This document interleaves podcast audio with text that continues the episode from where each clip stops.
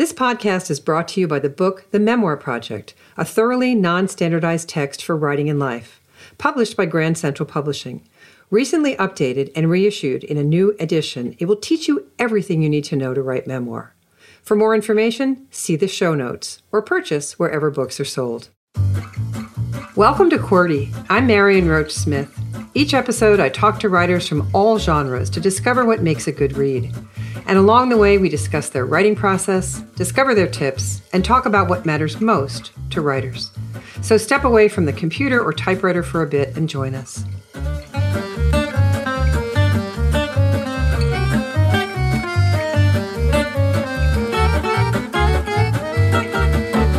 Today, my guest is writer and author Bob Cowser, author of three nonfiction works, including Dream Season and Greenfields Crime, Punishment, and A Boyhood Between, both highly acclaimed works. His work spans the American literary magazines River Teeth, Fourth Genre, The Pinch, The Missouri Review, Prairie Schooner, Brevity, and Creative Nonfiction. He's the recipient of fellowships from the Vermont Studio Center, the Virginia Center for the Creative Arts, and the National Endowment for the Humanities. Full disclosure Bob is a professor of English at St. Lawrence University, my alma mater, where I also serve on the Board of Trustees. But first and foremost, we've been writing colleagues for a long time. I've read all his work, and my work appears in a collection he edited. So let's talk writing. Hi, Bob. How are you? I'm well. How are you? I'm good, thank you. And I'm delighted to have this opportunity. I'm a huge fan of yours, and I've learned a lot from your work. So let's help people by talking about that work. Let's do that. And I want to say likewise, I'm, I'm really excited and I'm a fan of yours and follow your work. And of course, recruited you for that anthology you spoke of. So I think this should be a lot of fun. I think it will be fun.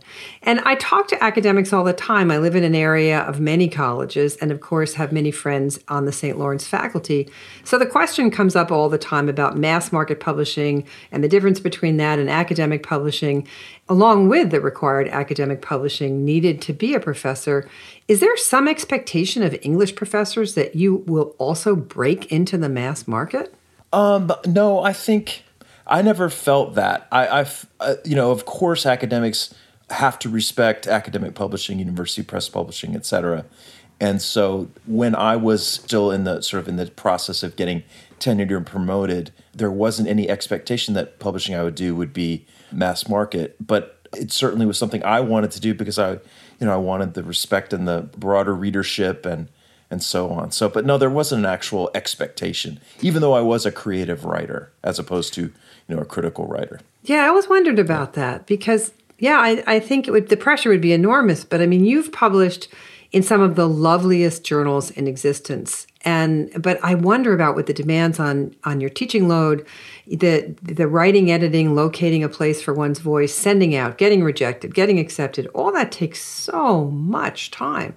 So, how did you go about choosing some of these places to pursue? I think a lot of people listening to this would like to know because you must do it with some efficiency given the limited amount of time you have for sending stuff out. Yeah. Well, I can tell two quick anecdotes about my publishing career. And, and you know, when I was in graduate school at the University of Nebraska, the university published a very respected literary journal called the Prairie Schooner. This was back when everything was print. And um, they had a lending library basically. They had a wall with a rack of every important literary magazine published in America at that time because all the journals traded with one another. And I just went mm. and sat down during my off time when I wasn't either teaching or taking graduate classes and just paged through. And at that time, and you know, I'm a nonfiction writer almost exclusively, and so in the in the mid '90s, not even every magazine published essays at that point. So I just sort of identified mm-hmm. ones that seemed to publish essays that would have welcomed my work. A lot of times it's these crazy coincidences, but Lee Gutkind, who published creative nonfiction, gave a lecture at Nebraska while I was there and said something along the lines of, you know, people shouldn't try to write memoir until they're 30 years old. They don't have anything to say. Maybe even said 40 years old. and at the time, at the time I was 25. And I tell this story in class a lot of times because I want to give my students agency. You know, I mean, it's a habit of mind. It's not about age or experience. It's about, you know, your kind of relationship to the experiences that you have had. And some people, I meet them all the time mm-hmm. in my classes, are just oriented toward their experience in this particular way. They're sort of born to do this kind of thinking and writing. So anyway, because I met him, had a few days before put an essay in the mail to him in Pittsburgh. And uh, you know, I think because he met me, because he said that, and we had an exchange about it in this small little lecture that he gave. When he got back, his readers had put my essay on top of his, you know, yes pile, and he immediately wrote me and said, you know, I'm going to eat my words. I'm going to publish this essay, and congratulations. And you know, that was that was huge. I was 26, maybe 27. Yeah. And so it's about being in, you know, sometimes just being in the right place at the right time and really going for it with your work and sort of believing in what you're doing. And that was huge. And then the book, the story of my first book was there was a conference at Harvard called the Harvard Conference on the Book, I think. And I went to a lecture by a publisher named Morgan Entrekin at Grove I know him. Atlantic Oh, called yeah. yeah, yeah. He called he's a, you know a real maverick publisher. Like lots of great stories about him. But the thing about him is he'll take a chance on a writer that he believes in. Mm-hmm. And he gave a lecture called "From Idea to Book," and that's kind of where I was. I had thought about wouldn't it be interesting to play semi-pro football as a college professor and, and write about it. So I went to his lecture and he said, you know, he said several really pointed things, but one of them was if your book has a subculture, people will buy in. If you're exploring uh, sort of an aspect of American life that people don't know very much about, that book has has legs and it has a chance. Such good advice. Yeah, yeah. It was, you know, again, I, I had to go to Boston. And I had to, you know, get the hotel room. I had to, you know, attend the right panel, but I did. And at the end of it, he had the name of six literary agents that had told him beforehand that they were willing to accept book proposals from people who attended the conference. And I had 35 pages of the book written. I sent it to Suzanne Gluck at William Morris. And I heard back from her the next afternoon by phone through her assistant. It was so bang, bang, bang, I couldn't even believe it. And then I was in the predicament of having promised a book I now had to write. Uh, do you know what I mean? But That's a hell of a predicament. yeah, I don't know that I would do that again. That, Well, let's talk about that book. sure, yeah. Um, Let's talk about that book. That that book, Dream Season, is the first thing I, I read of yours. And so let's set it up a bit. You've just given us a little bit about it, but the subtitle is A Professor Joins America's Oldest Semi Pro Football Team. It's crazy what you did. And it's well published, Grove Press, 2007. But you, so give us a little bit of backstory um, about like what you did, why you did it, and when in the name of the good lords did you start taking notes along the way? Well, you know, I come from a small town in Tennessee where to be anybody, you had to play football. So I did. But I was also the son of two college professors, and one of them a writer. And so that was always, you know, part of my makeup as well. And so I obviously chose wisely and became a college professor rather than a linebacker. But when I got, you know, but it was always, I'd gone to Nebraska, which is another school that can't decide whether it's an academic institution or a football team. And uh, so it was in my, you know, and I was young ish, you know, still, I was, I think, 30 years old. I was 28 when I arrived at St. Lawrence. But the other thing was, you know, everything has to fall into place, and you have to. One of the best bits of advice I ever got about nonfiction writing was from William Kittredge. He told this audience that um, I was in that they won't pay you to juggle one orange. Meaning, I think that my story with football wasn't enough, but the fact that this team was more than 100 years old, this team in Watertown, and that they had been the subject of the Frederick Exley book as well. You know, just those coincidences, those things kind of lining up or falling into place, all had to happen. So this is Watertown, New York, and it had been the subject of a book by the, the really almost people who have a cultish following for Frederick Exley. So we need to just explain that. Definitely. And you're a professor at the time, and you say to someone in your family, I think I'm going to go try out for America's oldest semi pro football team. Is that what you're saying? Yeah, I said to my now ex-wife, uh, you know, hey, I think I'm going to go and do this, and because you know, we, you talked about the pressure of publishing, and uh, I was new in the career, had a baby who was a year old, and and I was feeling the pressure of, you know, I had written these. I'd really sort of at that point, I thought anyway, had milked my childhood for for all it was worth in my earlier writing, and um, that book would come out later, but at that point, I and I wasn't anybody. There was no reason anyone would be interested in mm-hmm. it, and or that's what I thought. And so this was a gimmick, you know. And mm-hmm. but you know, as with any, I think with any project, like I, I really wanted to see if I could do it as well. Both play football and write. yeah, right. I you know, I always say um, I'm a second string football player, but a first string writer or something like that, or maybe third string football player, second string writer. But I uh, so I went down the season before I played and watched a game and thought, you know, I, this is not going to kill me physically. So I spent the intervening time, you know, back in the weight room again, um, trying to remember what it felt like to be physically ready to play semi-pro football, which you know is not pro football. Uh, what I would say is the players weren't as talented as the guys that you see on Sunday, but they were as big. yeah. So yeah, it's a little frightening. Yeah, there were a lot of big men, big big nasty hairy men and and me, the little professor. And I, I walked, not that I'm little, but I walked into the locker room the first day and I smelled that smell mm-hmm. of like moldy shoulder pads, mm-hmm. and I and it, the the fear and anxiety returned, you know, like full. And I just, but I knew what I said to myself. You know, you, you asked when I started taking notes. I had a little handheld recorder. I'd read, you know, I'd been teaching nonfiction writing, so I'd read Gay Talese on on how to not interview someone and what he calls hanging out access. And I knew that if I went around like interviewing my teammates and coaches all the time, that that would get very old. And I would always be, they would always notice mm-hmm. my difference. Yep. And so I learned to, you know, listen very carefully. And then in my car on the drive home, which was 60 miles, uh, record snippets into a, a voice recorder. And that became I think the dialogue is really important to the book mm-hmm. because at first they were like, "Oh yeah, he's writing a book." And by the end of the season, I was just a guy on the team. Both yeah. that's kind of you know one of the things that surprised me both to them and to myself was that I kind of slipped into that world for a while. Well, absolutely. And this book is no more about football per se than than well, it's not about football. For me, what lives on the page and percolates into the soul of the reader here is how we fit our childhood dreams into our sort of quote unquote real lives we have those childhood dreams. We have those things we'd like to go back and challenge ourselves to do again.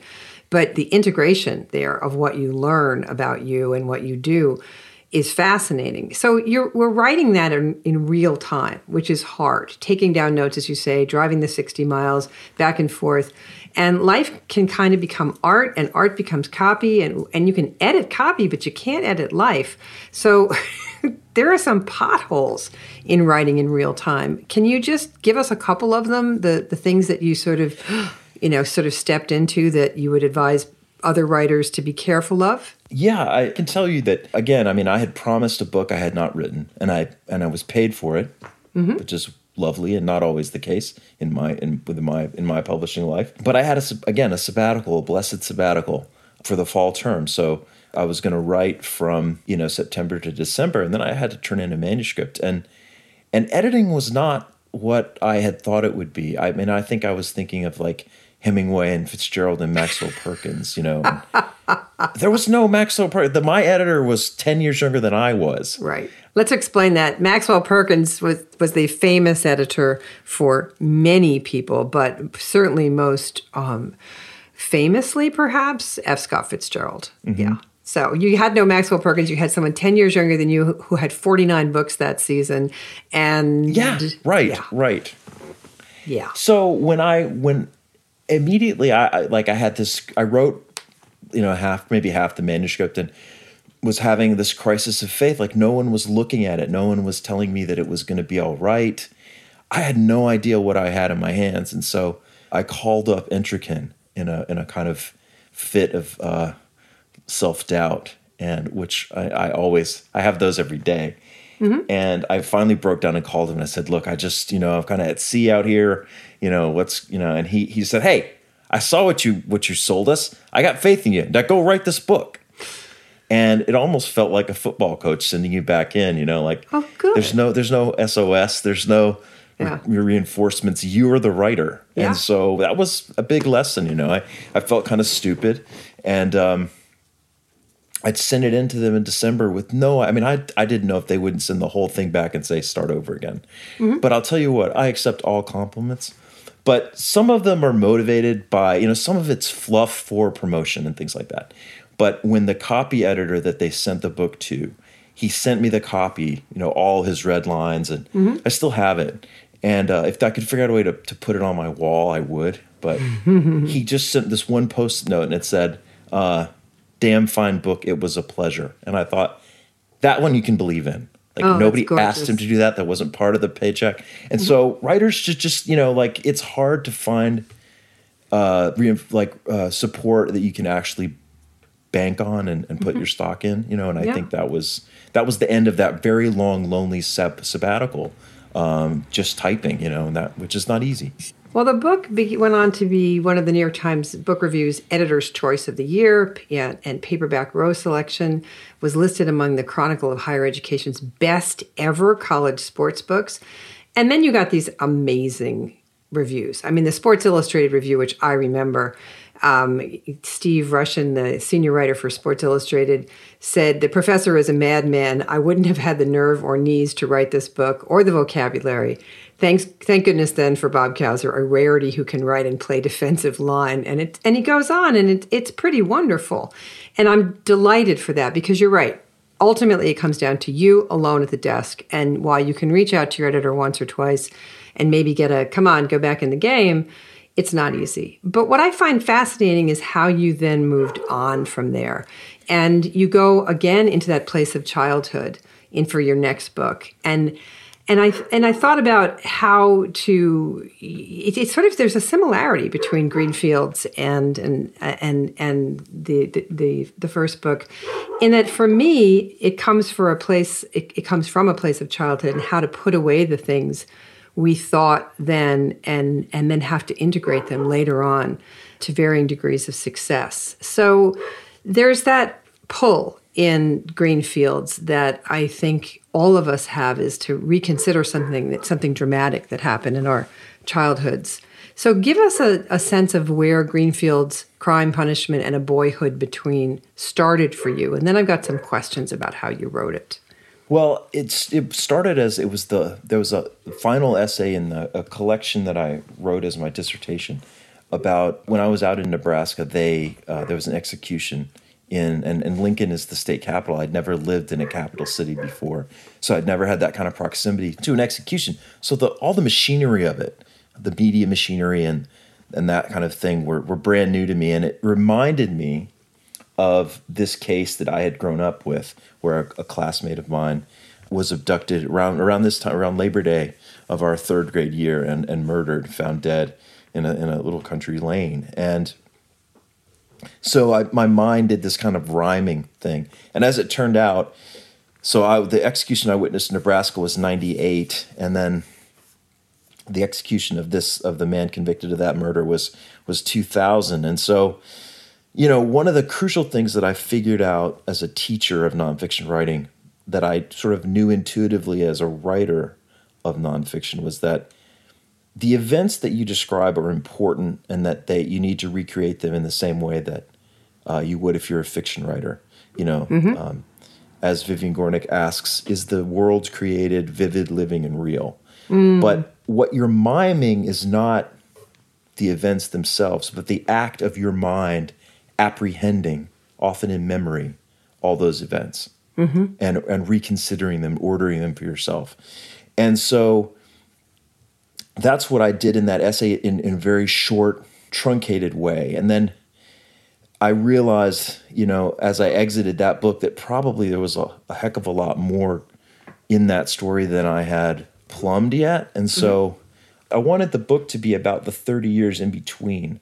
Right. And, and really also myself as a representative American because Americans went from a moratorium on the death penalty in the 70s to, you know, 100 people a year in Texas in the mid 90s when I was writing the book. So Right. I wanted to try to describe how that cultural shift happened as well. Mm-hmm. It's a great background. So, what you might not remember, Bob, is we had a conversation before you started this book. And I remember saying to you, Oh, dear God, don't do this. You're going to go down a rabbit hole. And it's because I was teaching at that time and I've had enough students who had a crime in their lives when they were children who go down the research rabbit hole and we never hear from them again Right. because it's incredibly seductive to go in and despite the the heinous aspects of the murder, but to go in and reconsider these memories and those formative experiences with violence, with people not doing their jobs or not getting the job done or getting the job done. It's just a place to go down. I'm so glad you didn't take my advice. But let's talk about that research because you've got to do it only so much. And then you've got to come out and you've got to write the book, much like you had to write the first book. So, when did you know that you had what you needed? And how did you stop that research process? Because it's going to help a lot of people who are listening to this to know how much you need and when to stop. Oh man, that's a that's a good question. You know, it's funny uh, regarding you telling me to stop. When I was at the Vermont Studio Center, I read from the first chapter because we all the visiting readers or writers gave readings, and a woman from Egypt, a writer from Egypt, came. I was sitting in the there's a basement sort of social room where there's a piano and people have a glass of wine after the readings and things like that. And she came and actually sat at my feet and looked up at me and said, "Don't write this book. This book is going to ruin your life." Oh, um, you know. And sometimes I think about that moment. You know, I'm I'm not. I have no mm-hmm. no real you know qualms about how my life has turned out since then. But that was you know it was people. I think just people sense that yeah, th- this is heavy material, and you may pay a price for. You can't unsee what you see, you know. So I've seen the death mm-hmm. scene photos. I've seen, you know, um, that kind of thing. You, you know, I, there's actually a beautiful story about my mother um, that she asked when the day that I saw them because I went and and read four thousand pages of trial transcripts, and the amazing mm-hmm. thing was that I heard the voices of the people in the trial um, because the court stenographer had done such a wonderful job of capturing the accents of these people in Tennessee, many of whom were illiterate, at least uneducated. And you know, the one that jumps out at me is when the judge, you know, they're trying to establish the credibility of a witness, and he says, "Now, now, sir, can you read?" And the man says, "I can sign a check." And you know, that that's all. That's all that book learning. That's what he needed for his life, and Mm-hmm. That being in that, it was like maybe it's something mercenary, but I knew what I needed for my story. And it's a forest for the mm. trees kind of thing. Like I knew the story that I was I knew telling. What I needed for my and, story. Yeah, and yeah. so you know, so it does feel. You know, I, I'm teaching a Graham Greene seminar at St. Lawrence right now, and you know, someone said of him, you know, there's a, a, there's a sliver of ice in the heart of every writer, and I don't know that that's that that I'm willing to to sign up for that. But there, it, what it does come down to is, you know, is this serving my is this detail serving my story, or am I getting so wrapped up in the issue itself that I'm that I've lost sight of the story I'm telling? Um, and then that's see, a beautiful thing to think about. Yeah, hmm. and it's delicate too yeah. because you. It's a good place. It's a good yeah. place. That's a good line of discernment. Yeah, right. Yeah. Who's yeah. this serving? Your your ego or your soul is another way to go through life. But right, it's a it's a question I was taught years ago. What is it going to serve if you do that? Your ego or your soul? Yeah. What is it going to serve here? My my just general curiosity or the story? You know, it's yeah. It, wow. I'm I teaching my other the other class I'm teaching at St. Lawrence is a, a history of American war films, and we just watched watched two by Oliver Stone and. Platoon serves his ego and Born on the Fourth of July, when he's telling Ron Kovic's story, he has that necessary detachment from the experiences. And and a, you know you can get it from your own experiences, but it's much more difficult. So when he take, takes up Ron Kovic's life, he seems to have a kind of aesthetic distance that allows the film just to be better. And that's something you learn, I think, with the, with experience is, is to make the difficult choice to kill your darlings, literally in some cases, in order that your story is is you know does the things we expect literature to do. And when you're writing about your life that's mm-hmm. the that's the difficult thing is are you settling a score here or are you making art? Because often the choice you make is dictated by the, your awareness of, of that kind of that line of discernment as you say. I love that. Are you settling a score here? Yeah it's a great question. And i wonder when we with that being one of the tools that we absolutely have to have in our toolbox one of the other things that I always wonder about what we have on us when we write, what we bring to the reporting, what we bring to the writing, has to do with where we've been. And you were raised in rural Tennessee, as you said. You got your PhD in creative writing from the University of Nebraska. You've lived in the North Country, which a lot of people don't know is the extreme northern New York area that has its very own culture, very specific to the area. And we, you know, we talk a lot about like Southern writers and the regional as- impact of language and style on on them, but we're mostly talking about fiction writers. You know, that sort of gothic sense that Southerners seem to have. We just don't have this conversation that much with fiction writers, some nonfiction writers. So my question for you is how are you informed by where you've been? Do you know, did you pick up that discernment as a kid in, in, in rural Tennessee? Did you pick up that eye at a PhD program? I mean, what do you think you got along the way from where you were? That's such a good question. I I mean, I grew up in rural Tennessee, but I was the child of two English professor parents, so I knew a lot of mm-hmm. people who had that eye and who they were prime noticers, and they were. that's what my father was. He just he could tell you every single plant he, we walked past. I still can't do that, and some of that's generational, mm-hmm. but you know they just were prime noticers, and they and they and the way that they used language. My father, like just around the house, like I used to laugh when I was younger, that everything had either its Latin proper Latin name or you know there were no nicknames for body parts in my family. It was totally clinical and every color was exact. you know, like something was. Have you seen my magenta blazer? You know, and it was, and I laughed about it, but I also, you know, by osmosis became that person, and so. Um, you know, it, it, so even though it was rural Tennessee, he's from rural Texas.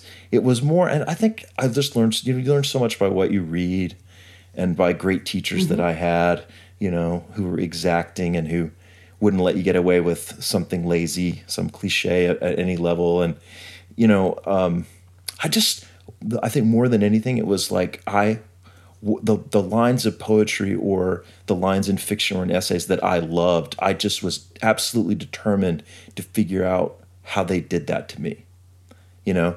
And so I wanted to understand yes. how it worked because I wanted to repeat it for myself. I wanted to, you know, I wanted to participate.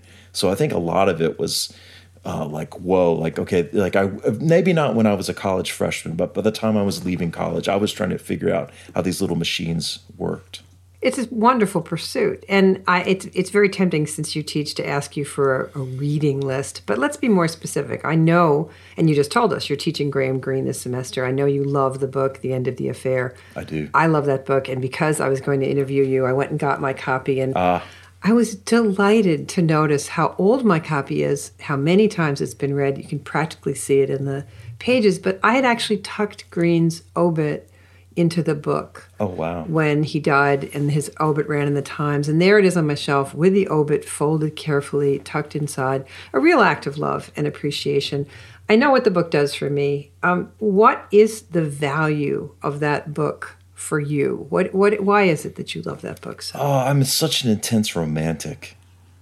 You know, and and you know, I mean, I, I wouldn't yeah. want like if I were a woman, I wouldn't be I wouldn't sign up to be in a love affair with with Bendrix, but I mean, I am Bendrix. He is me. I mean, I there's so much about uh, the way you know his his nasty competitions and his his slavish routines with language and the way that he loves mm-hmm. her. I mean, I it's just and then the other thing was, you know, I directed the program, uh, St. Lawrence's program in London, and then lived there with a woman for many years after that, on and off, and the sort of Englishness of that book too. She actually lived mm-hmm. across the cemetery from the Doubters Chapel where Sarah's funeral is set in the novel. And when we were watching the film together, I said, I recognize that gasworks. And my partner said to me, That's just across the street. And I said, You're kidding.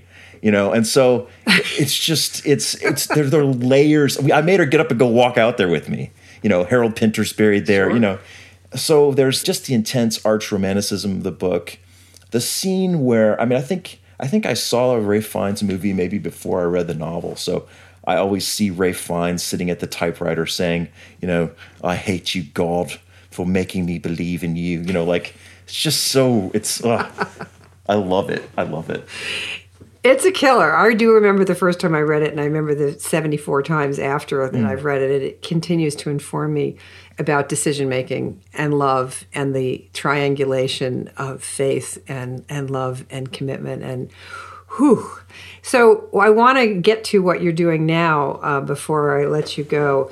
I know your mom died recently, and I'm She very did. sorry about that. Well, and I and I know you talked to me almost immediately about how you're thinking of writing something from there. So, keeping in mind that these are writers who are listening in, what are you thinking of doing with it, and what are your obstacles? What are what are you sort of sharpening your pen to do? You know, I feel like Roland Barthes said when his mother died, well, me dying won't kill anybody now. And so the land the entire my entire emotional landscape has changed. And that's not necessarily the worst thing in the world, but I approach this subject with great gravity and respect because it's so important. So getting this wrong will not be an option is one thing. And then I think it's such a you know there's that Eliot T.S. Eliot line in in um, East Coker where he says you know we've got this all we have on our side is this all these shabby instruments meaning language which is used up and all the subjects have been written about by writers that are greater than you are. So what are you going to do you know? And then you know that, i read that to my students now when i you know I, and he says he's a, he's like 52 and he's writing the poem and i just turned 50 so i get that. I mean the the the, the weight of you know they tell you to shrug off sort of the anxiety of influence but come on. I mean you know it's your mother it's roland barthes it's william maxwell it's you know. And so um I, I'm trying. So in that first first sort of drafting of material, I just wanted to assemble the memories about her that that were most poignant for me, but also the ones. That, I mean, in my mother's case, you know, she was brilliant academic, but didn't achieve the things that my father did probably because she was a, almost definitely because she was a woman and in her mind it was his fault but it probably blame could be spread more broadly across the patriarchy um, but here I am, this this white, you know, pri very privileged white man who, uh, you know, h- how can I? So I, so I have trepidation about wanting to talk about those things and not being quite sure how I can do it, and um, because you know I became her champion. I was supposed to do the things that she had been prevented from doing. We never talked about that, but it became very clear. I think even to my siblings, and so she definitely enjoyed the you know, modest successes that I had, and I definitely wanted to lay them at her feet. Something beautiful William Maxwell says in this interview uh, at the end of his life. You know, they, I think the interviewer says, "What would you tell your mother if you if you had another chance to speak to her?" And he said, "I would give her my books and say I made these for you." oh, yeah. William Maxwell, who told us whose whose advice to me set me off forever when advice to all of us, but that I read and took very personally.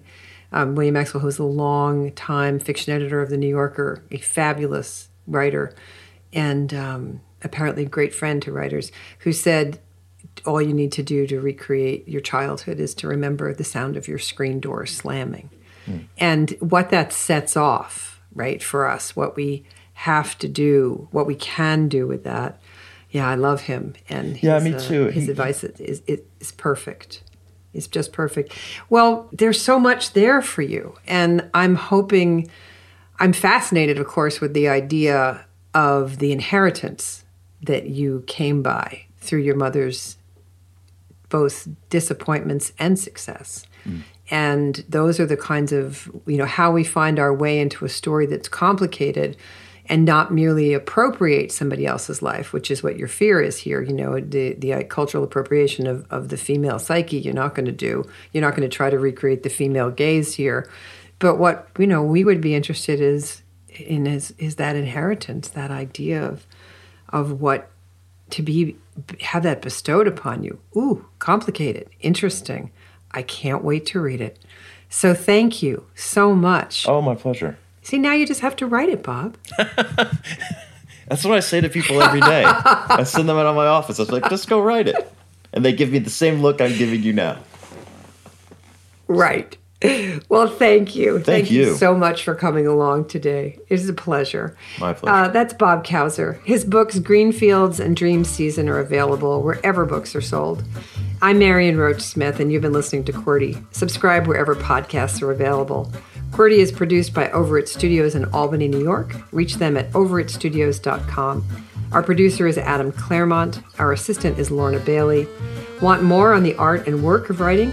Visit marionroach.com and take a class with me. And thanks for listening.